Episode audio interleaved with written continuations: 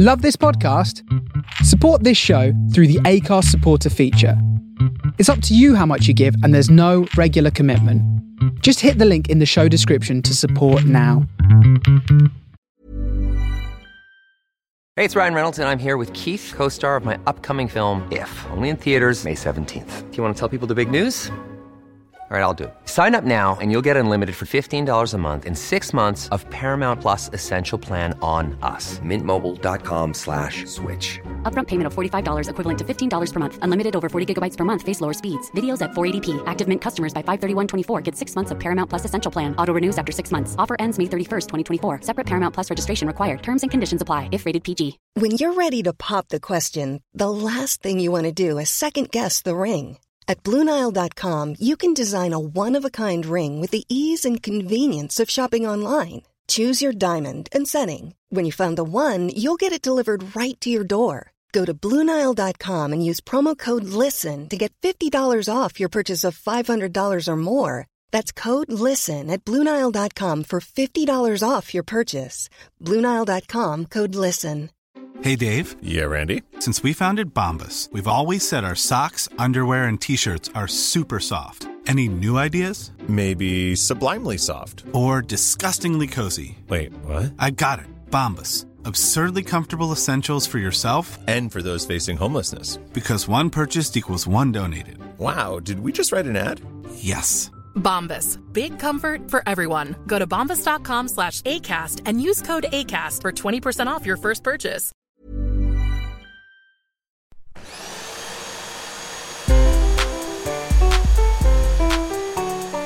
Welcome to Hoovering, the podcast about eating. I'm Jessica Fostekew. I love eating as much as anything else in the world, but also it sometimes brings me conflict, shame, and all sorts of other things that are rubbish. It's complicated and I think fascinating. This is a conversation with an interesting soul, not just about food, but about gobbling it up, or if you will, hoovering. Smashers. How you doing? We're getting well into March now. It's so nearly spring. Yes, please. Um, to celebrate, this episode is me hoovering with one of my dream guests. It's someone whose food I cook. Oh, almost definitely more than anyone else's in the universe, and who has blown the minds and mouths of me and most of my friends who are all obsessed with her. Um, I'm only bloody hoovering with Meera Sodha. I know, and she did the cooking. yeah, bit of a bloody dream come true. Before we get into it, thank you so much for listening to Hoovering. Um, I love having you as my listener. Please may you tell other people about the podcast if you like it. Um, you can rate, review, and subscribe if you leave five stars. That helps other people to find it. It's helping us grow and grow and grow. If you've got spare money, I'm on a site called Patreon where you can swap anything from $2 a month up to megabucks if you've got them um, to help me keep improving and growing the podcast and being able to afford better guests and bigger adventures and better equipment and to take time out to make bigger plans um, and in exchange you get stuff like totally exclusive content recipes from my guests and discounts to as many of the live shows that i'm doing as possible. Um, so coming up in terms of live shows as well i'm at the northern podcast festival and also at the Machynlleth comedy festival. Both of those are in may. I'll put links in the podcast notes if you go to the acast page for where you can get tickets for those. I think they're both going to be really really great fun. Um, also i'm on tour with my show hench. Uh, i would love to have you come and see um, one of those shows. I'm going all around the UK. I'm off on the 22nd of March to Melbourne to do the festival there for the whole month. Coming up this week, um, if you're listening on the day that this comes out, I'm in Southampton tonight. I think that's sold out, and then Exeter this weekend, uh, and they are sold out. Lots of them are selling out. Okay. But next weekend, I'm coming to Wrexham and also Birmingham, and I'm very confident that there's still tickets there if you live anywhere near the middle of this fair land. Please may come and see my tour show Hench if you want. And then I'm touring it still all through May. Go to my website, jessicafostekew.com, and that's where you'll find details of all of that. Right, let's get into this one without any more dithering from me. Um, I was uh, privileged enough to go to Meera's house in North London, and I um, she made us some um, vegan miso brownies. Um, yeah, let's take it away. Have you eaten anything particularly brilliant or awful in the last couple of weeks? Memorably so. Um, had some amazing food last night. Did you? Yeah. Did you Um, make it? No. Oh. Um, I went to Trullo in um, Islington. It's an Italian restaurant, and um, and they make like hand rolled pici there. It's What's just- pici? It's um, it's just a type of pasta that looks like a very rustic, fat worm. Essentially, it's like sort of like fat spaghetti. Oh, I've seen it. Like a big chewy. rustic fat worm. Love. Yeah, Yeah. that sounds delicious. Doesn't Yeah, it? it does. Oh, yummy. Um, I can imagine it dried but not cooked. I imagine cooked it looks more wormy. Yeah. I know what you mean though, like all very- twisty. It's a bit like you know, the, the texture's like udon noodles, like very bouncy Oh. and chewy, and I just love that. Um, we had cavatelli last night with that double, like double, triple cooked broccoli, so it just like falls into mush, whipped with some. Oh. I mean, it's an amazing place. It's a radicchio that was grilled within an inch of its life, and so all the bitterness sort of turns into caramel deliciousness. God, I've never heard of that. It was really good. So I ate that. That was really good. Um, oh, excellent. And then I also went to um, a pop up uh, by Saransh Goila, who's a chef from Mumbai. Uh-huh. And he made these Mangalorean ghee roast prawns that were nestled on this like fermented coconut rice appam, which is like a pancake. And you know how food has that amazing ability to just transport you just like that? Yeah. So Mangalorean food, although we've got like so many good Indian restaurants here now, Yeah. you still, I mean, you still can't get Mangalorean food. And Mangalore is a state with, you know, probably hundreds of thousands of people there. And you can get the food very easily in Mumbai. And it just took me straight back to Mumbai in an instant. it was just so delicious. Oh, God, amazing. Yeah. Oh, how exciting that it's two. It, it, it turned out to be two brilliant things that you've had recently, and no disappointing ones. No, no, I did have a Oh, disappointment. did you? But you're too kind to say. Um, well, I won't Um, mention any names. No.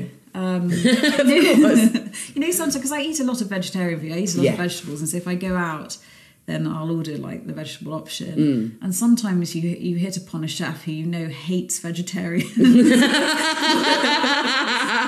God, yeah, that does happen. yeah, it, Yeah. I ordered the bean burger, and it just smelled like bin juice and wet cabbage. and- Yeah. do you know what I mean? Like, it's Really. stodgy. like- I um I went to uh, a pub near where I live in southeast London. Again, I'm not going to say which one, but it, it seems to change hands quite often. I was doing some work in there, waiting for a train, and um and then realised wherever I was going that evening had been it, the whole thing had been cancelled. So I got to stay there. I met my partner for dinner there, and they did the, like an okay looking menu, but the burgers were two for one, or the second one was a pound. And we were like, well, we've got to do that. There's a bean burger on there, and it said it came with avocado and salsa and all stuff. And I was like, great. And um, it was so heartbreaking, but also I think it just been deep fried for so long. but it was it was in, in the end, I it was so over like just dead, cr- cremated, but also it really looked like a burger, like a meat burger. So I'll just check. I'm going to do meat sometimes, but very rarely, and my partner doesn't ever. And I went to the bar woman and said, "Is this? Can I just check? It's definitely not not meat." And she went, "No, it's um, Linda McCartney." And I was like, "Okay, cool." she was like, and then came over to say, "Please don't tell the chefs that I just told you that." I was like, "Yeah, I wasn't going to go and knock on the door because they've been grassed up for using Linda McCartney burgers." Yeah, but Linda actually, Linda wasn't doing it for you, Linda though. wasn't doing it. Well, do you know what? Linda pr- probably cooked according to instructions and not deep fried to hide the fact that she's. It's like something from um, a Scottish fish and chip shop, isn't it? Have you ever had a cheeseburger f- in Scotland from a fish and chip shop? They batter it and They fry batter it and fry it. Yeah. Um, I've heard this, but I've never tried it. Um, I got just I get little s- I get just hints of nausea just thinking about it. Mhm. I love like fish and chips and fish and chip shops. Yeah. but It's just A whole oh, battered, yeah. battered bread as well. Just No, I don't think the bread. Although filling. someone's tried that, Yeah. haven't they? um, I've read lots of your. You write very beautifully about your mum and her food, um, and I think also about the sort of highs and lows historically that you had income wise for various reasons. And would you talk to me sort of generally oh, about your experience of eating growing up? Sure. Um, well, yeah. So my parents, um, they were kicked out of Uganda in 1972 um, by the dictator Idi Amin, and um, they were relatively. My mum's family were relatively wealthy in Uganda, but when they came over here as a family of five, they had 50 pounds between them. And my grandfather was a very proud man. And so he didn't want to take any government handouts and so asked where he could find a job. And the first job that he could find was as a, um, a lorry driver for Scunthorpe Steelworks. Wow. And so they, um, they really didn't have very much money at all. Um, but also, um, you know, we're Hindu Gujaratis, um, notoriously vegetarian. Right. And so um, I don't feel, I don't think, like when I was growing up, certainly like a few years later when I came into the picture, it just wasn't very evident. So mum has loads of stories about how they had to hide from the milkman, um, they couldn't afford public transport. Um, she and my dad lived on one of the poorest estates in England. in Scunthorpe. Um, but because Gujarati food is, uh, um, you know, largely veg- vegetables, Yeah. we're in Lincolnshire, and that's Yeah. where all of this country's, well, most of this country's vegetables grow. I didn't even know that. Still. Oh my gosh, still. Oh, yeah. amazing. Just, you know, fields full of cabbages and kale and pota- potatoes. There used to be potato railway lines, like little miniature railway lines, running potatoes across the fields and into the main line coming into King's Cross. Wow. It's famous for potatoes. Um, yeah, so God, you don't think that. I have a friend from Scunthorpe, and Yeah. you know, he would just regularly brag that it's the industrial garden town of England because it says it on the It sign, is. doesn't it, as you're driving Yeah. in, so you don't think of fields and fields of vegetables, but then that's just a southern snobby misconception, probably. Yeah, I mean, Scunthorpe is very industrial. Yeah. I mean, the steelworks um, is obviously there, and now there are lots of, I don't know, pasta sauce making Mm. factories, and Lord knows what else they're making. Um, but all around Lincoln, all around Scunthorpe, there are, you know, there's, a, it's just flat and sort of a bit marshy, perfect conditions to grow vegetables. And so, you know, I grew up eating a lot of. Um, like cabbage and potato Yeah. curries, uh, which doesn't sound particularly nice, but like to you know when they're when you use mustard seeds and Yeah. cumin and coriander and tomatoes, and it, just sort of becomes something else, you know, just very beautiful, Mm. simply cooked, gorgeous food with wholemeal chapatis that were made from scratch. Mum would make yogurt day in day out. Oh, make yogurt. He'd make her own yogurt, and she'd. Um, I've had this conversation quite a few times. How do you make yogurt? Do you, do you put do you add something citrus to it? Uh, that's how you make paneer. Ah. We, we curdle milk. Wow. Um, and then that creates sort of these solids that essentially Yeah. is paneer and whey as a byproduct. By, sorry, byproduct. Yeah. still quite early. Um, but yogurt, so you heat it um, to a particular temperature. Yeah. I've forgotten what it is, but it's sort of like finger hot, Right, basically. right, So it shouldn't be too hot, otherwise Yeah. you'll kill. Um, you, you'll kill the yogurt The essentially. bacteria to- yeah. Um, and then you add some live, like a tablespoon of live yogurt into into that. Ah. Um, and then Oh, I love it that you just knew.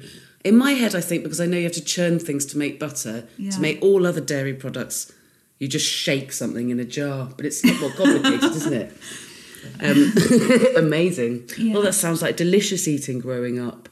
yeah, Um, so I think we both went to LSE. We were talking before. Well, we did. I don't think. I know now. I checked with you at roughly the same time, um, and we've both ended up getting degrees that we've never used. Did you use yours even faintly? like literally never. Did you say industrial? Industrial relations. That's amazing. I mean, Is that? Do you think there was a hint if I'm from Scunthorpe? yeah, maybe. maybe I thought I'll become the next Arthur Scargill. Yeah.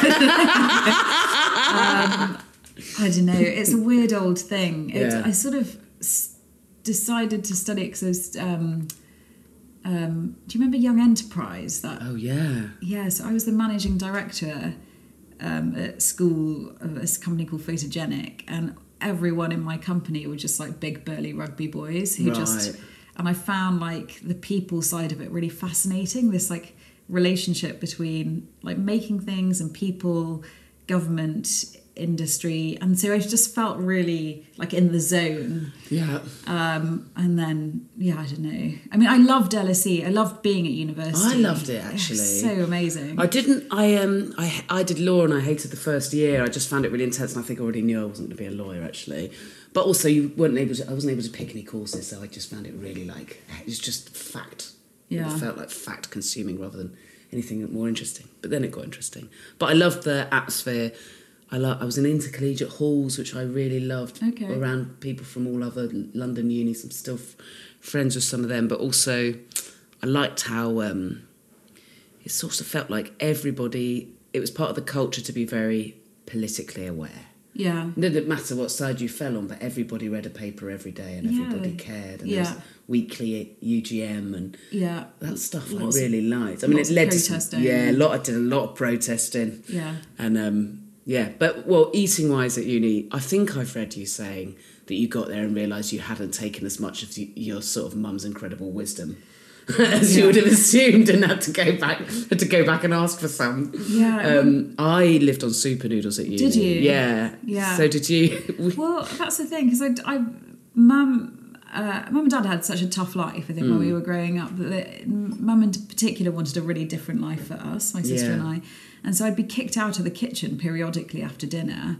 Um, to go and do my homework upstairs, Yeah. and so even if I took an interest in like rolling some wonky chapatis, there'd be like a time limit on it. Yeah, yeah. And then I'd just have to go and just study endlessly. yeah. Um, and I think their hope was for me to become an engineer or a doctor or a dentist or something else very respectable as opposed Yeah. to going into food. Yeah, my parents are gutted. Yeah. um, and also, like, Jesus, the hall's kitchen was like the size of a shoebox. I had to balance Oh, a chopping board on the so bin to be able to cook something on like the prehistoric um, induction cookers there. Were you in the LSE halls? Yeah, I was. I was. They I was um Rosebery. I, oh Rosebery. Yeah. For friends that were there. I was in an intercollegiate halls called Commonwealth, sort of Oh, over yeah. towards King's Cross, and um, oh god, the t- the, you would have one kitchen at the end of an entire corridor of Yeah. people to share.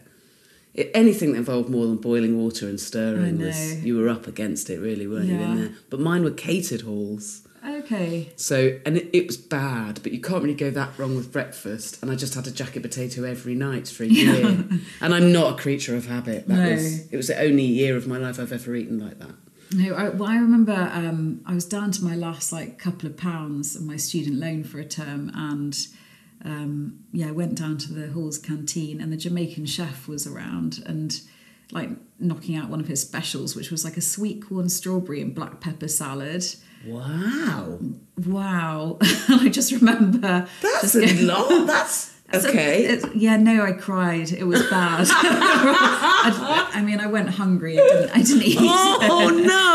and that and, but the thing is at university is when i had this like seminal moment because i went out with a group of friends um, and we went to brick lane for a curry yeah, and they all turned to me the only indian at the table and said what should we order from the menu and i was so shocked that they thought that that i'd grown up eating you know these baby puree kormas and Yeah. like vindaloos and rogan joshes and things like that like i consider that to be like bog standard boilerplate indian food that you get across the country yeah, and so I really wanted to show them what the food that I'd grown up eating was like. Yeah. But I didn't know how to cook. And that's when I started, like, I rang mum and she said, Well, if you want to learn how to cook, then you have to come and watch me. And that's how I learned how to cook. And your grandma learned how to cook. And I panicked just thinking, God, if I don't record these recipes, then like hundreds of years worth of Mm. Yeah. these recipes have been passed down from woman to woman. Um, and, and without writing things down because you you're passing it down generationally. But actually, Yeah. once you don't live at home, you know, once you're not living in close proximity to your parents all of the time, that keeping that tradition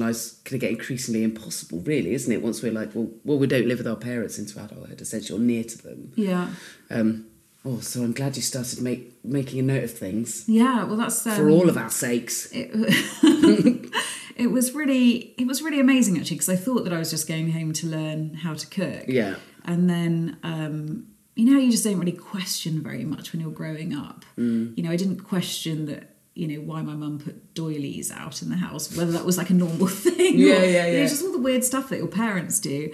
And um, and I hadn't really sort of talked to them about their childhoods growing up in Uganda Yeah. or what life was like in India. And I realised that um, like behind every recipe there is a story, and so it wasn't just sort of learning how to cook. I just sort of it just opened the door to you know colouring in this picture of this life that I had never been part of, and I still haven't been part of because I've never been to Uganda. Yeah. Um, and so the only way that I can really access that and could access it was just via all these stories that Mum would tell me whilst we were cooking together.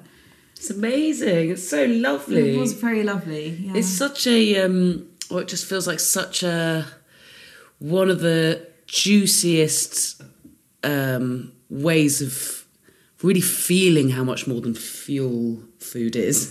Do you know what I mean? Or eating is, to be more specific. That sort of sharing um oh, I don't know, of, of an entire not just family yeah, family history and stories, I suppose. And that the attachment that we have between stories and eating and memory. Uh, I think it's amazing. Um, I don't know. I feel like uh, so this podcast is just about eating and it doesn't have any.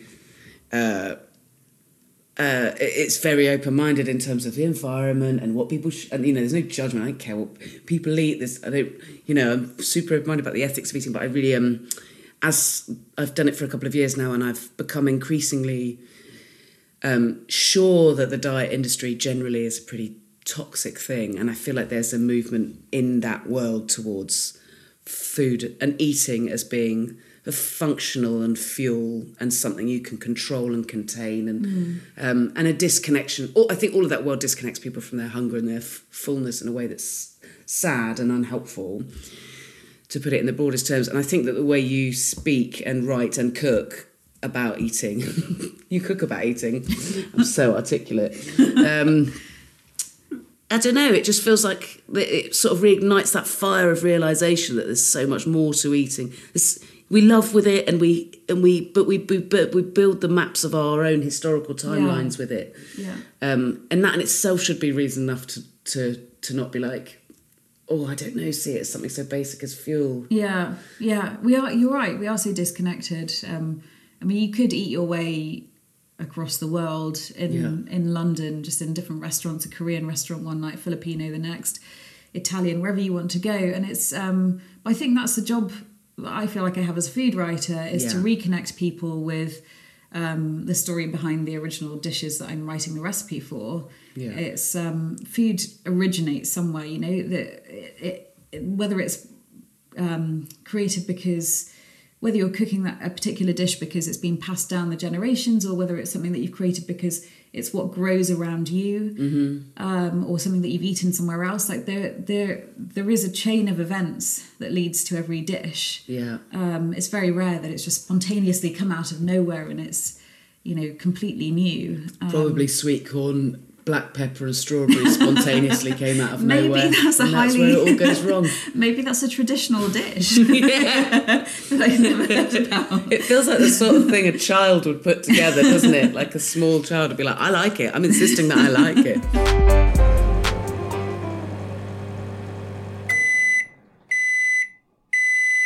Mm, yum in my tum.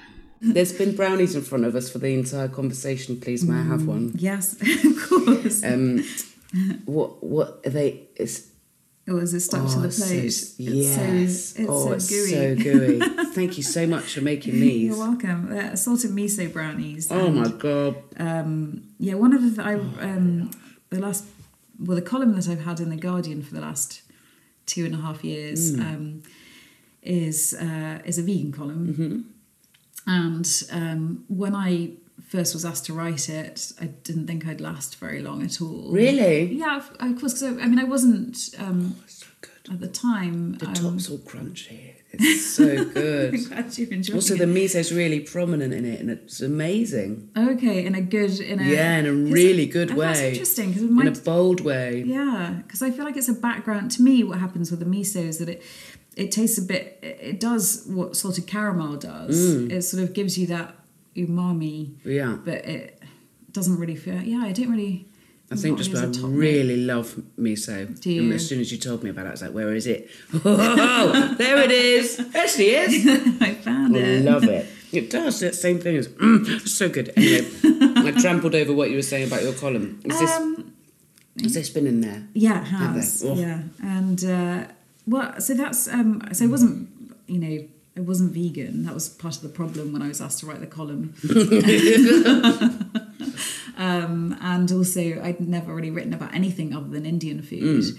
Um, but you know, I really wanted to take it on because you know hundreds of thousands of people were looking to make the shift to eat less meat and more vegetables, Yeah. and, I, and and like a lot of the recipes that were being written at the time were just not making me hungry. Right. Um, and so I suspected that if I looked east, you know, beyond Mhm. India, um, from Beijing to Bangkok to you know Singapore, that I would find more communities um, and cooks that put vegetables in the center of the table with like creativity and ease. Yeah. And and what and and that's what really kept me going, and it's sort of like the main thread running through the column and. And so I made these discoveries about. Um, I mean, not that miso was my discovery, by any but that would be a revelation, wouldn't it? A massive reveal for the podcast. And I actually invented salt, so yeah. But as an I personally, you know, discovered Yeah, yeah. We're just leaning in. We're just a couple of professional women, really leaning in. Um, and all of these incredible like store cupboard things that can Mm. add so much flavour to your food in an instant. And I was a new mum as well, so it's- Mhm. it just felt like I discovered gold. You know, whether it was Right, yeah, miso yeah. or gochujang or um, That's the Korean red barbecue paste Oh yes, stuff. Yeah. yeah. Oh, Oh, something. it's yeah. good. It's extraordinary, It is isn't it? extraordinary. Yeah. Yeah. That's been um, so many people. It, it, I I probably say in the last year the thing that the like most people have gone. Have you tried? yeah, really. Yeah. it's like um, I think it will become the next sriracha. I don't Mm. ever know how to say that, Yeah. but the thing that everybody's got a little tub of in their fridge Yes. and then squ- squirts all over their scrambled eggs and yeah, their oh my everything gosh, it's all good on the eggs, time. isn't it? Yeah. Yeah. But that is the joy of these ingredients is that they do just sit in the cupboard or the fridge. Heaven. Yeah. And Yeah. so if you are looking to eat more vegetables, you can just whip, you know, whip out your vegetable from the vegetable drawer and whatever Yeah. miso gochujang thing that you have, and something else from the store cupboard like noodles or Yeah, some dried noodles. I made a rice. noodle thing last night with actually talking about eating super noodles all through um, uh, student halls at least. I literally have them for lunch every day. Mm. I don't. I think. Oh, I don't know. I, I- had a different. I'm going to stick to the one thing at a time, Jess. While you're talking, note to self. Um, I cooked last night with a a recipe that just meant I those packets, but not super noodles like Sainsbury's own vegetable noodle things, but the dry blocks of ramen yeah. noodles. Yeah. Yeah, so good, just in stock, and then and then just yeah, made something with a bit of chili oil and Ooh. rice wine vinegar and sesame oil and Hey, that yeah. sounds great. And then you mix it all up with them and and then some basil Whoa. and an egg on the roof. oh my gosh. That was all right. What a what a meal. That sounds But also, that's kind of like that. I hadn't thought of it in terms of. I don't think I've cooked with those packets of Yeah. completely dry, like twenty p for a block noodles. I mean, since I was a student, and was Yeah. like, well, actually, if you've got those sauce sauce things in your Yeah. cupboard, then you can level up. That whole meal was probably less than a quid a plate, yeah, actually. Totally. Pimp, pimp your ramen. Yeah, pimp your ramen, It's so- exactly. I, we do that all the time. Yeah. Yeah, you can buy really good ramen noodles with the, and even the sachets are delicious. Yeah. And then we fry some broccoli and tofu and a little bit of sesame oil and I don't know. yeah, a bit of tofu in there if you are full full vegs. Yeah. You can't have the egg on the roof. Yeah. I, I, for me, there's like an almost blank hinterland between the super noodles, the super noodles, and kind of occasional frying of an egg of my student days. Yeah. And then this point in my late twenties where I'd lived in shared houses for so long, or lodged with family, and not had my own kitchen for so long that I was like, I felt I started to feel mad with the lack of independence. I wanted a Mm. kitchen to cook recipes in, but I don't know. I think it's a very gradual process there. Yeah. To do you, I, and I don't have anything sort of anybody any sort of interesting cultural heritage whatsoever other than an Austrian grandmother who did cook amazing food, Oh, yeah. but never wrote anything down. And Mm. I was only, I think, 16 or 17 when she died, so I didn't get any of it. But I've got some of her very old books. Ooh. So, but I'm yet to dig into them. I feel a bit scared actually. Oh no, Of fucking it up. Oh, but I, but then I suppose what's the jeopardy? I don't really understand. that's- who's, it's think- only me that's going to be upset with myself, isn't it? I need to get on with it. I remember being terrified when I first started cooking. Yeah. Um, it was you're right, like it's unfounded because the worst that can happen is that you end up with something inedible. That maybe there's this emotional pressure on it but because of this connection to your You- history. yeah. So it's like, well, if I make the thing wrong that goes in that clear soup or whatever, or, Yeah. but then there's only so wrong you can go with the schnitzel, and that's the main thing. No, but I think with when you go wrong, that's where you learn. Like you, yeah, because you taste it and you think this isn't right, and then it prompts you to think about what's not right. Yeah. and I love that because I've I started working in this kit, uh, the Dock Kitchen in West London. And sadly, it's no longer, but. I can't remember what I messed up, but I remember the chef Rich Black telling me it's fine to mess up mm. because you'll learn. You'll always learn something from it Yeah. for next time, and I think that's great. I've It's literally, I don't know why, I just thought, I remember when I learned not to cook with really bad PMT. I did a recipe I've done loads of times once, and it was just like, it just, yeah, it was a disaster. Yeah. Nothing had gone wrong other than my mood throughout the entire creation. Yeah, I lived. I lived with a flatmate who loved cooking and had no patience for it. That's also the worst combination. as well. Yeah. just so much enthusiasm. Everything must be done in five minutes, which means you end up with like raw onions. Oh, Like, no, no, you know, thank you. Tin tomatoes with the tin tomato taste still. Oh God, I hope raw onions don't get fashionable. It's one of my least favourite things. um, so presumably you're testing recipes all the time or quite often because you're so prolific with your column and your books. But have, you had any sort of? Because we're talking about learning from failure. Have you had any notable triumphs or disasters that led to? I don't know, are there any stories as part of the process of testing things? It's a world that fascinates me. I think because, actually, in line exactly in line with what you were just saying, the incredible patience, from my point of view, that it must take. Mm-hmm. Whereas when you're a stand up or a writer, you know, the older I've got, the better I've got at kind of the editing things, but a lot of it's kind of, you know, it's out loud. yeah, Maybe it's the same thing, but like that, the going back and doing something again and again. Mm. It take a level of perfectionism or attention to detail? My cousin's a film editor, Mm. Yeah. and I think I don't know how you do it. I think he's got a beautiful Yes. mind, but that's sitting there and going, no, slightly different, slightly Yeah, different, slightly yeah. different. And then in a world where a director can potentially come and say, but I don't like it. yeah.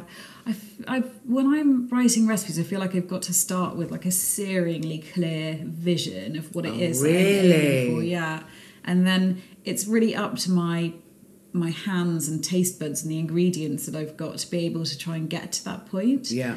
Um, and like a, a lot of the time, my hit rate's pretty good, but because it's it's vegan food that I'm Yeah. mostly writing recipes for at the moment, and I'm really trying to like push the envelope. Often I'll have a total failure. Yeah, yeah. And sometimes I feel like I can get there with like two or three goes, and I'll keep on going. Mm-hmm. Yeah. Because it's really important to me that it, if something needs adjusting, that I cook it again and I cook it until it's perfect. Right, yeah. Um, but you know, sometimes it just doesn't work. Like my dosa recipe, I was on the fourth round, Yeah. and I just ran out screaming, chucking it into the garden because it still hadn't worked. And it's, Yeah. it's one of those recipes where you've got to ferment the batter. Oh, and so, God. You know, it's really time consuming, and you grind the rice, and so it's really involved.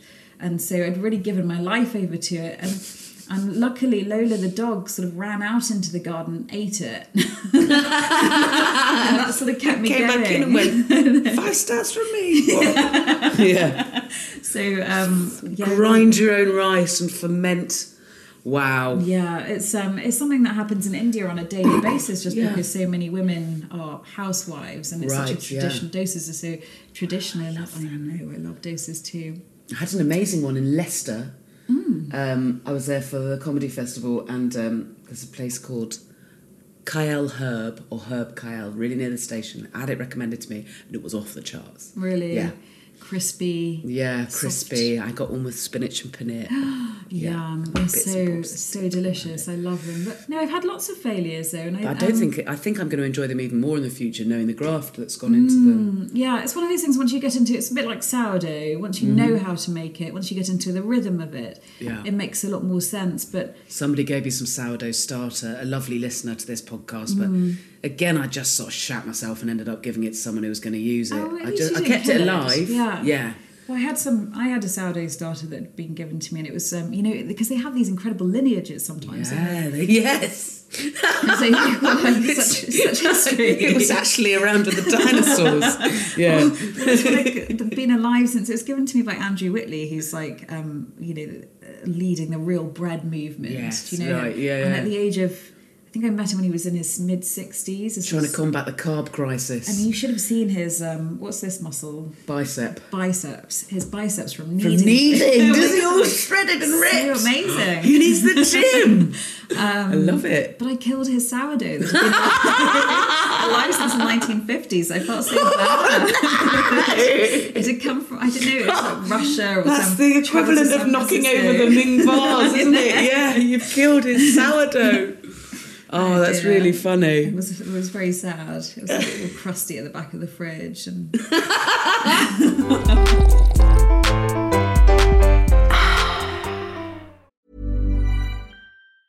Hi, I'm Daniel, founder of Pretty Litter. Did you know cats tend to hide symptoms of sickness and pain? I learned this the hard way after losing my cat, Gingy. So I created Pretty Litter, a health monitoring litter that helps detect early signs of illness by changing colors, saving you money and potentially your cat's life. Pretty Litter is veterinarian developed, and it's the easiest way to keep tabs on your fur baby's health right at home. Go to prettylitter.com and use code ACAST for 20% off your first order and a free cat toy. Terms and conditions apply. See site for details. Hey, it's Ryan Reynolds, and I'm here with Keith, co star of my upcoming film, If, only in theaters, May 17th. Do you want to tell people the big news?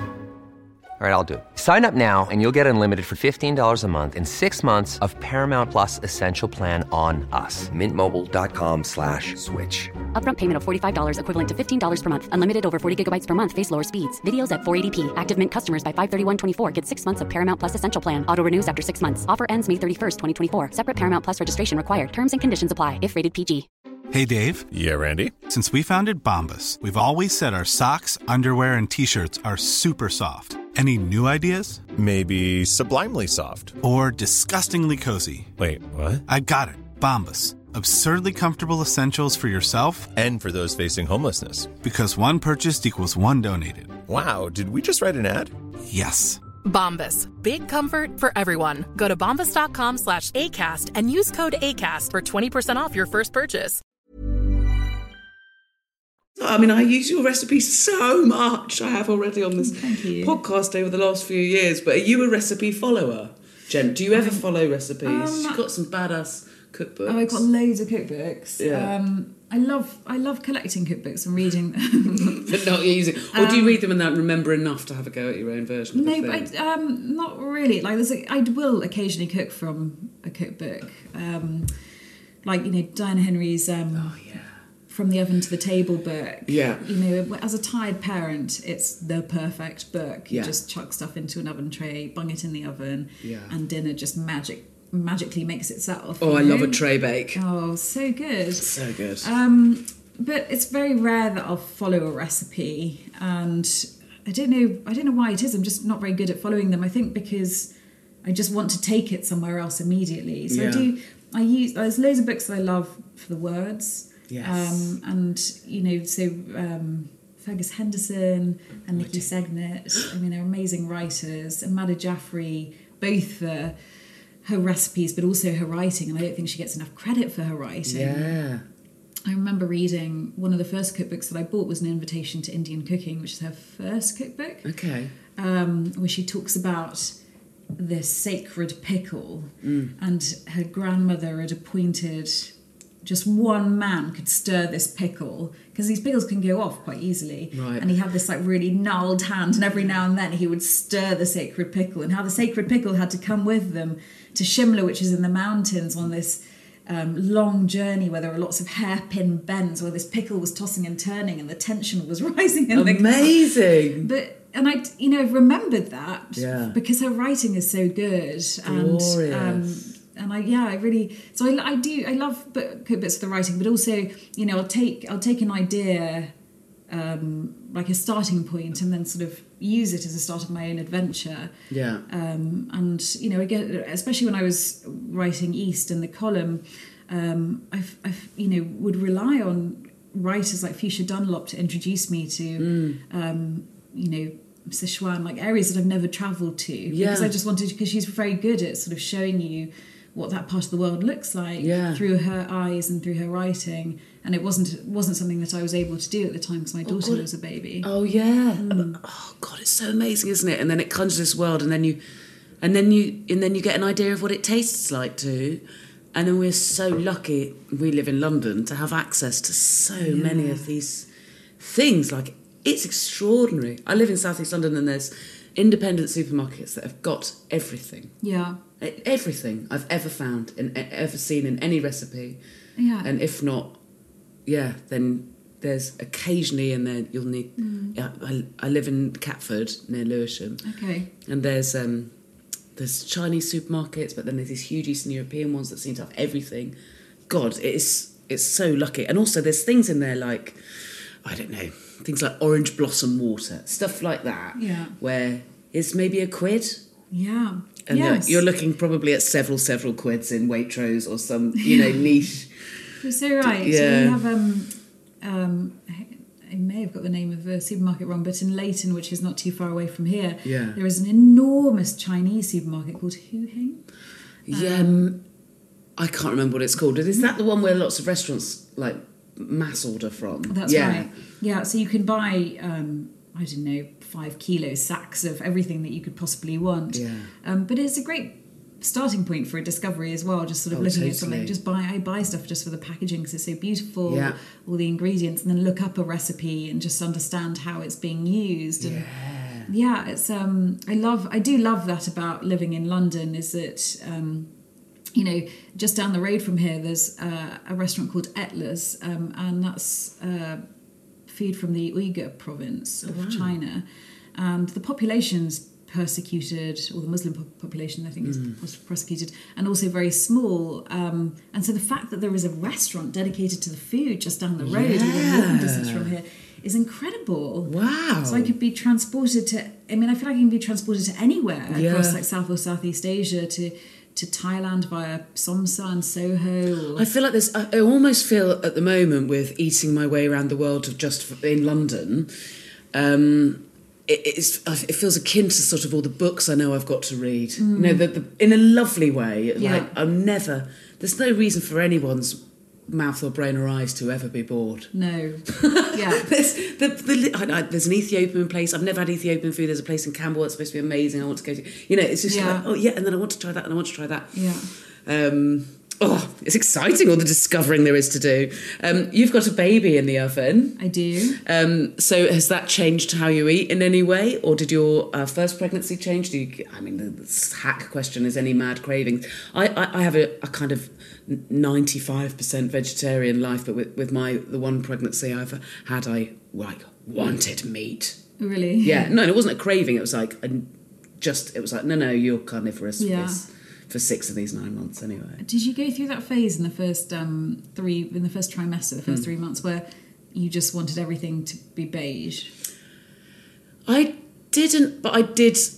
Uh, I don't know, a, a bit maybe, a bit, not as pronounced as Yeah. lots of my friends. Oh, really? I said the vast majority of my friends are like it's chips and pasta. Oh, basically, Yeah. yeah. Just, I mean, biscuits, cheese, Yeah. just anything that was any shade of beige is what I wanted in the first three months. I definitely had that thing. I didn't have particularly bad morning sickness. I got really lucky. I don't know if Oh, you got away with that, but I did have that thing where I felt slightly queasy, Right. unless I was eating all the time. Mm. Well, the, the, the one crazy thing that happened this time around was that um, I could smell because my sense of smell Oh, is so, isn't it? So acute, and and and that I could smell. If I could smell garlic from across the room, I'd have to leave the room. And garlic is something that I eat masses of. Oh no! Like this is terrible news for work. So it was really hard actually to write recipes during that time. Of course. Um, and then it sort of eases off, doesn't it? Yeah. Or do you, do you think you've still got superhero sense no, of smell? uh, oh no, my sense of smell is still brilliant. Incredible. I mean, yeah. that but it's makes, just the things aren't making you want to be feel ill anymore. yeah, To sniff. It's such an amazing superpower though, because if I do go out to restaurants, I feel like I can smell everything that's going. I feel like on. I totally missed a trick, and it's almost worth having another baby just to use the superpower for good. I don't think I was. um I didn't think, God, yeah, go to incredible restaurants and have a, like some super spidey Yeah. sniff of all of this incredible food. I mean, or even like traveling across London, like Yeah. different roads smell of different things and different. Yeah. I mean, it's. Oh, I remember is- going to Peckham and not really being able to cope. Yeah. Not, there, there was a sort of deep. I think it's something about deep fried, that kind of deep fried oil, but ooh, and it was just a fried, there's fried chicken shops. Chicken shops, yeah. But it was mingled in with um, nail salons and that sort of Oh, chemical yes, smells yeah. that comes out of those. Yeah. And those two smells. But I was so early pregnant, I wasn't telling anyone, Mm. and so I just had to. Oh god, it was awful. It was Mm. awful because I couldn't sort of explain why I felt so unwell because they're not, you know, that overpowering smells normally. But I do remember going to Hove and being like, "Oh, Hove, it's just freshly cut grass, the sea, and freshly baked Oh, bread." that's, that's lovely. Yeah, that was the most. That was the sexiest smelling place I've ever been. Hove. Go to Hove quickly. Got a few months to get to Hove, Meera. Sniff it up.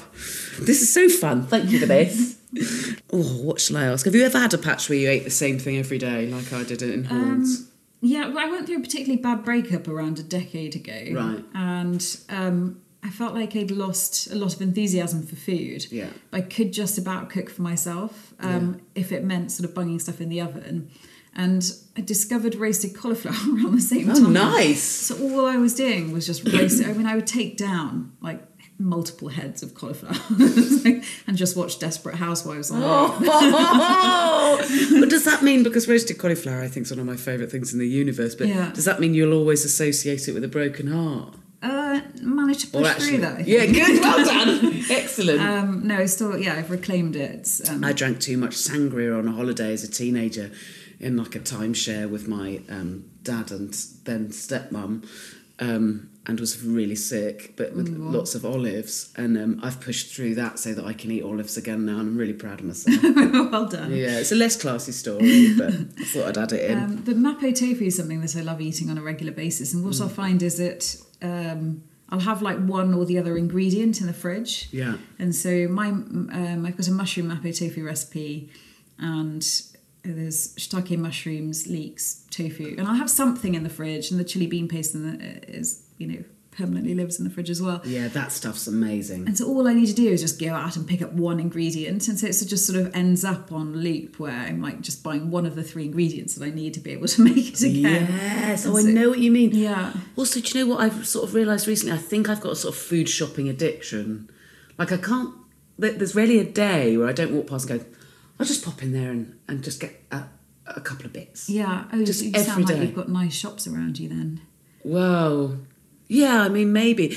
Yeah, also, I just really love supermarkets and Mm, food I shops. I've got jack shit interest in shopping for clothes or Mm. anything else. Yeah. I'm not. I'm not. A, I'm not like "Mm, women love shopping. I just like shopping for food. Yeah. Yeah, no, no, same. If I go to, I don't know, a nice international city, then I'd be like, Yeah. take me to the supermarkets. That's my best. Have you ever been to Vienna? Mm, I have a very long time Got the most extraordinary food shop. Just food markets. Oh, really? Yeah, just hours and hours and days of cakes and breads and Yum. yeah. I don't know. Mm. It it instantly made me think of that. I find with buffets, I don't know if you're the same, but unless I've got a strategy, I end up with lots of crazy stuff on my plate that doesn't necessarily go together. Like That's sometimes, my only strategy, really, is front of the queue. But yeah, like you know, if you go to, I mean, occasionally I've been, I've had the luxury of going to some really fancy hotels, and they Yeah. always have buffet breakfast because it's like, look at this luxury, you could have anything that you want in the world. I'm like, yes, but but you don't understand. I kind of want sushi and I don't know. Yeah. Scrambled eggs at the same time, and you're like, I was um, foolish enough uh, f- four years ago when my son was tiny. I knew I wasn't going to do the Edinburgh Festival that year. I thought I'll keep it on the down low and um, say yes. I was offered a gig on a cruise ship. Ooh. It was, I mean, it's probably my top 10 worst gigs of my life, but it, it went so badly that then I was trapped at sea for three nights and three days with eight, uh, 4,000 elderly people who I got death threats and stuff because they really had hated my comedy, and I got an entire show out of it called The Silence of the Nans. But the eating on there was fascinating, and that's I really know what you you're saying in terms of my experience on there because I think initially I was like, oh my god, it was the only thing mm. I loved about it. I hated everything. As soon as I got on there, I immediately felt trapped. I hated everything else about the cruise. I hated the environmental impact, and actually by the end of it, but but I did at least walk into the food hall and be like, this is like something out of a dream. Mm. But then within a few days, well, actually straight away, you're like, well, this is stressful. I want to try, I want to try all of these things. But there's not enough. There's literally not enough room in the inn. I mean, I can eat. I, c- I don't want to. I don't want to purposefully eat beyond fullness just to trial the. Not every day. No, hang on. Not every day for this long. Hang on. And then actually, within a few days, I'd. Well, it, you very quickly notice uh, the the staff who are in there, how lovely they are, but how they're being treated, uh, how long they're on the boat for compared to the people who are working there in entertainment, but also you know the people who are travelling on there. And then I started to notice that people were just like loading up their plates, but not to eat everything, just to kind of go tried it, don't like it, and you're like, oh, and actually. You know, I was on there for four days, and by the end, I was like, "It's like a fucking dystopia." but so, and how quickly and interesting that is. Like, Yeah. oh, all this choice. I want to try this stuff. Into like, what a hellhole. we shouldn't be allowed all that. Shouldn't be allowed all that choice. No, and not these people shouldn't, especially. I just said it. I can be brutal. I've been there, and I absolutely don't care about getting booked for another one ever again. I'd, I'd handy P say no. Um, I, d- I- there is lots of ritualistic eating, though, going back to ritualistic Yes. eating in um, Gujarati or Hindu traditions. Ah. So, you know, for every single occasion that you could possibly think of, there'll be a thing that you're meant to eat. Oh, really? Can you tell me some? Um, yeah, so when I gave birth and I started breastfeeding, Yeah. these sweets appeared that had fenugreek seeds in them. Ooh, I'm trying remember what they were I, called. fenugreek, I find um, I really can like the next day. I'm very aware that I had fenugreek. Like it Mm. really is. It's in my pores and everything. So maybe it makes your milk really delicious. Um, To be that frank. maybe, maybe it's meant to increase your milk supply. Oh, I see. Oh, yes. I think I was drinking fenugreek tea. Okay, yeah, that sounds that sounds Yeah. about right. Um, and and it had I'm trying what gund in it. I'm trying to remember all the English. Anyway, it had these very this very particular blend of things in it. Right. Um, just specifically for breastfeeding, but you have the same if you're ill. You drink haldi doodh, which is Right. turmeric milk. Oh, Um, yes. Okay. I mean, that's even in Pret now, isn't it? That's got very Yeah. fatty. Yeah. And then when you're, um, I don't know, when you go to the temple, you're given like this, uh, like heavenly semolina that's been like slow cooked in sugar and ghee and milk, and that's that's often blessed by the priest, and then you, you eat that. Lovely. Um, you meant to. I mean, there's so there's you, when you first move into a house and you're cooking in the kitchen.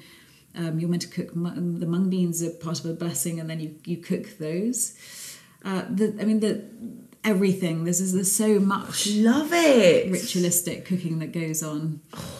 Um, but in particular, like in our in our household, in my in my family, the things that we cook. Um, so Hugh- Hugh, my husband, his birthday is coming up next week. Yes. And about three years ago, I made him this moussaka, and it was very strange and long-winded, and it involves things like bagels and cashews. So I was just Wow. going a bit wild with it. Anyway, he decided it was the best thing that he'd ever eaten. So now, for every birthday, and luckily I wrote down the recipe. I have to go oh. through this incredibly long process. Oh, I'm It was a bit sorry. yeah. that now has become a bit of a tradition. Yeah. Bagel moussaka. yes, please. Really good, actually. Makes a Yeah. great, great vegetable. Have you ever published that? It's a secret. Never, no. So we've got a special orange book just by the microwave. Oh, that's nice. With, with our secret recipes in that will never be published. That's so nice. yeah, we'll possibly give it to our. The, the idea is that You can give it to your Yeah. children. Oh, what a lovely thing. all the madness. God, I haven't even thought about doing something like that with my kid. I'm so um I've just started to get a really good bit of focus and help if it's something he wants to eat. Or if he's entrusted with something really sharp or hot. Oh. and it's quite stressful. But you'd be like, okay. Yes, but I, th- I think it's a way to get you involved. Yeah. And just sort of trying to say to him, it's cool, like cooking's really fun and cool. I think so. I think kids love it because they see one thing sort of being transformed into another, like Absolutely, pancakes yeah. and things with shapes and like biscuit dough that feels like cook, you know play dough to them and And that is it. Is it ready yet? Is it ready yet? Is it ready yet? yeah. Say scrum diddly umptious. And then you can be in my podcast. I I love cooking if I've got time, Mm. and if I'm rushing, it's Yeah. I do it, but it's oof, it's an Yeah. arse. Because I'm on tour at the moment, I've and I've got these tiny little blocks of time at home. I've quite kind of autistically planned what I'm cooking when, and who'll be there, and whether you know, will my girlfriend be there? Will my son be in? Will I have my son that night? Will he be? You know, and like okay, well, and then last night, I'd just had a really long day yesterday of. Um, in a writer's room and in an audition, and I got home and it, I wasn't making something particularly long or complicated. Oh, yeah, I mean it's dried noodles with other bits and bobs, but I was like, oh, oh, do you know? I think I can't be asked. Yeah. And I um and I, I sent a message. I think gonna have to just deliver. Maybe let's get Turkish or something like. Yeah. But and then um, about half an hour later, once I'd sort of settled myself into having absolved myself of the responsibility, I desperately wanted to cook and did.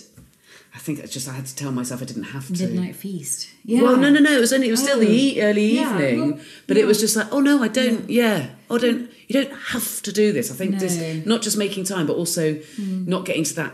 For me, that mindset where you're like, no, you've got to do it. If Yeah. it's if you're being even as an adult, if it's something I have, to, do, then I don't particularly so want right. to I mean, do. that's why a lot of our um, our mothers from that generation really hated cooking, or and even their mothers before them because you know they were housewives. They were meant Yeah. to cook every single night for the family, and somehow my mum really took to it and absolutely loved it. Yeah. Um, but I know so many mums that didn't and would Yeah. be you know steaming things out of packets and cans. yeah, and yeah. Do you ever just get a Deliveroo?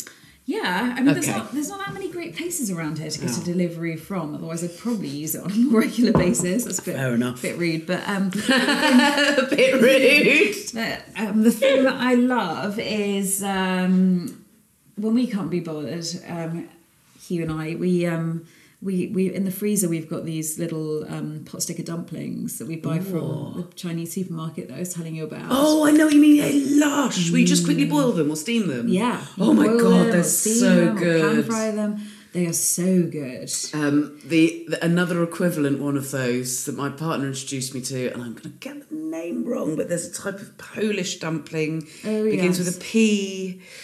Oh, oh, it's going to really annoy me. Um, Oh, they kind. I think they might be made with potato and milk, and but anyway, you you can get you can get them in Asda. Can you? Yeah, and oh, you Oh, just pan fry them for a couple of Yeah. minutes, and they're like they're a bit like they're kind of Eastern European flavored gyoza. Is the only way I can Yeah. describe it, but similar deal. and you just like, see them like that. yeah, I mean, yeah, I do. Well, they've I got d- lovely like mm. sometimes they've got sauerkraut and mushroom inside, or cream cheese and something else, yeah, chive or mm. something. I mean, mm. they are perfect, Yeah. aren't they?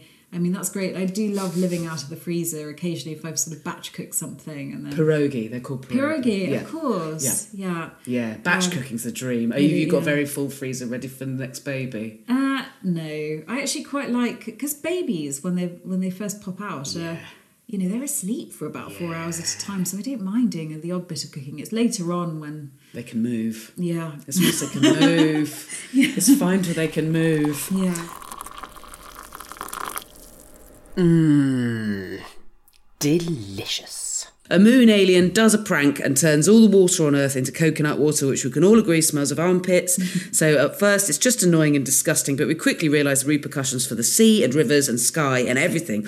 It's catastrophic. Luckily, the moon alien has agreed to reverse it all completely back to normal, but only if you, and weirdly it does have to be you, Meera, do a lap of um, all of Regent's Park at whatever pace you like, but carrying a fridge and two microwaves. It sounds impossible, but you do it. You're a hero. Um, your reward is the adulation of all people for, for all time. You've gone down in history as the people that saved us from um, coconut Sweaty water armpit. Armageddon. yeah, armpit armpit water Armageddon. And um, but your reward in the moment, once you've had a shower and done whatever you need to do to feel normal and human. But you are hungry from this huge feat of carrying the lift and the, the fridge and the microwaves around. So in it's a feast of your dreams. So I, I, I- I just would love to know if um, there's no consequences. I don't care about ethics, healthiness. Blah, blah, blah. Nothing even has to be possible in terms Yeah. of these answers. Yeah. It can be just the fantasy meal, but where you're in that place where you're like happy and hungry. What would you eat? What would you drink? And if there's a who with and where, then who with and where.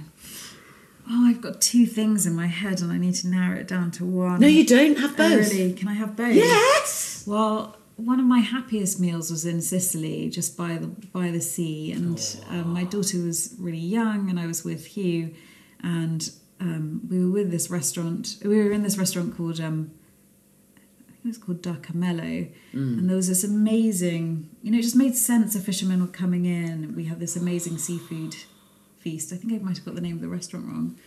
And the chef was really rude. He called Arya a fat little boy, but that didn't even, didn't even taint my gorgeous memory. he called your baby daughter a fat little boy. No, and it didn't even.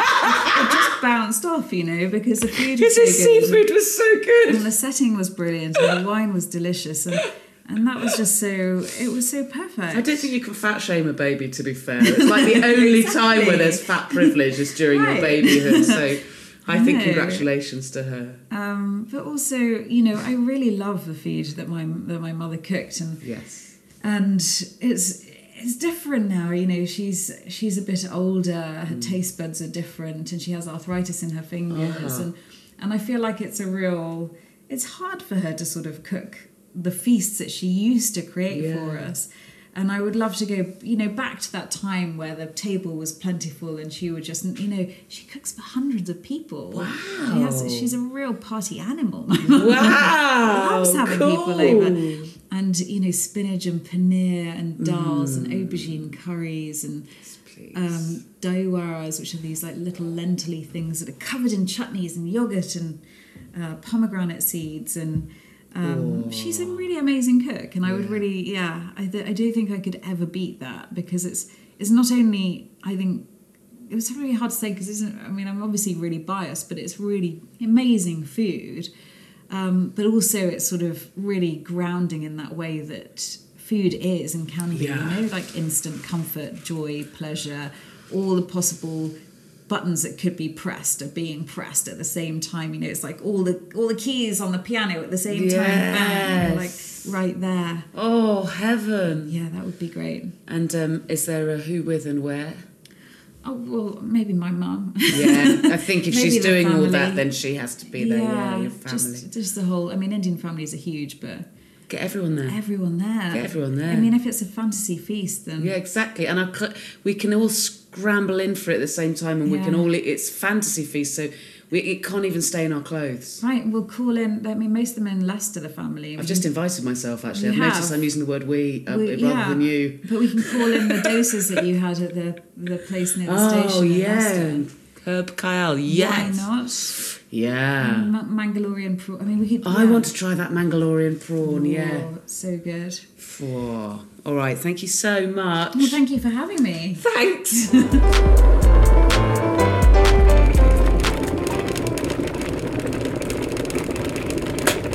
Thank you so much, uh, Tamira. What a brilliant guest. If, on the crazy off chance you don't already have her latest book, East, please may you get her latest book, East. It's the absolute tits. Um, I've honestly, I before I owned it, I went for dinner at a friend's house in um, Glasgow, and my girlfriend's best mate's house, and um, we. We, we had all these incredible curries. It was like the, the most brilliant, and, and, and not all of them from Meera's book or whatever, but we all had our we all like had our felt like our internal selves rejigged. Rose Ruane, she was a former guest actually, um, by the fact that the star of the night was some griddled lettuce. Um, and that was from Meera's book East. Um, she's just something else, um, and the book is extraordinary. It's like gonna. It, it, oh, anyway, I don't stop wanging on about. It. By the way, I have not been paid in any way to advertise um, Meera's stuff. I think she's just a genius. Uh, I was very, very, very grateful to have her as a guest. Um, So be well. Thank you for listening. Um, come and see Hench on tour. Follow us on social media. Uh, it's uh, at the Hoovering Pod. I'm on there as at Jessica Fostekew. Um, Meera is obviously all over the Instagram and everywhere as her name, Meera Sodha, M E E R A S O D H A. If you, on the mad off chance you weren't already aware of her, then obviously please follow her work and get her book East. Come and see me on tour. Come and see a Hoovering live show. All the details are on my website and on the uh, podcast notes on Acast for this page. Thanks to Acast for hosting the podcast. Thanks to Emma Caution, my brilliant producer. And until next week, happy Hoovering.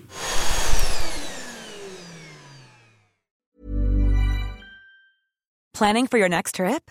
Elevate your travel style with Quince. Quince has all the jet setting essentials you'll want for your next getaway, like European linen, premium luggage options, buttery soft Italian leather bags, and so much more. And is all priced at 50 to 80% less than similar brands. Plus, Quince only works with factories that use safe and ethical manufacturing practices. Pack your bags with high-quality essentials you'll be wearing for vacations to come with Quince. Go to quince.com slash pack for free shipping and 365-day returns. Planning for your next trip? Elevate your travel style with Quince. Quince has all the jet-setting essentials you'll want for your next getaway, like European linen, premium luggage options, buttery soft Italian leather bags, and so much more. And is all priced at 50 to 80% less than similar brands. Plus, Quince only works with factories that use safe and ethical manufacturing practices. Pack your bags with high-quality essentials you'll be wearing for vacations to come with Quince. Go to quince.com slash pack for free shipping and 365-day returns. Imagine the softest sheets you've ever felt. Now imagine them getting even softer over time. That's what you'll feel with Boll and Branch's organic cotton sheets. In a recent customer survey, 96% replied that Boll and Branch sheets get softer with every wash. Start getting your best night's sleep in these sheets that get softer and softer for years to come. Try their sheets with a 30-night guarantee. Plus, get 15% off your first order at bollandbranch.com. Code BUTTERY. Exclusions apply. See site for details.